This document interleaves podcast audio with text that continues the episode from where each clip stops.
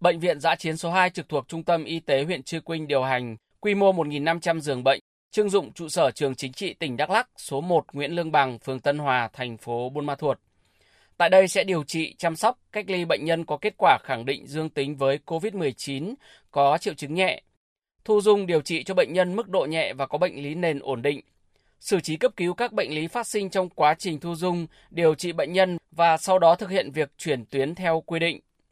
Theo bác sĩ Nguyễn Khắc Dũng, giám đốc phụ trách bệnh viện Giã chiến số 2, bệnh viện sẽ đi vào hoạt động ngay từ đầu tháng 11 năm 2021. Hiện công tác chuẩn bị về nhân lực, cơ sở vật chất cơ bản được kiện toàn, sẵn sàng tiếp nhận bệnh nhân. Trung tâm thì à, điều động 6 bác sĩ, 8 điều dưỡng, rồi hai hộ lý. Còn ngoài ra thì cán bộ tổ chức, cán bộ dược, cán bộ ừ, kiểm soát nhiễm khuẩn, IT và kế toán À, sẵn sàng là đưa vào cái à, phục vụ.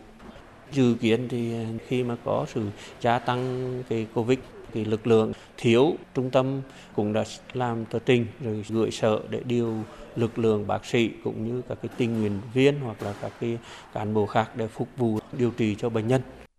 Đây là bệnh viện giã chiến thứ hai tại Đắk Lắk được thành lập. Trước đó, tỉnh Đắk Lắk cũng đã thành lập bệnh viện giã chiến số 1, quy mô 1.000 giường bệnh tại trường cao đẳng sư phạm tỉnh Đắk Lắk, số 349 Lê Duẩn, phường E Tam, thành phố Buôn Ma Thuột.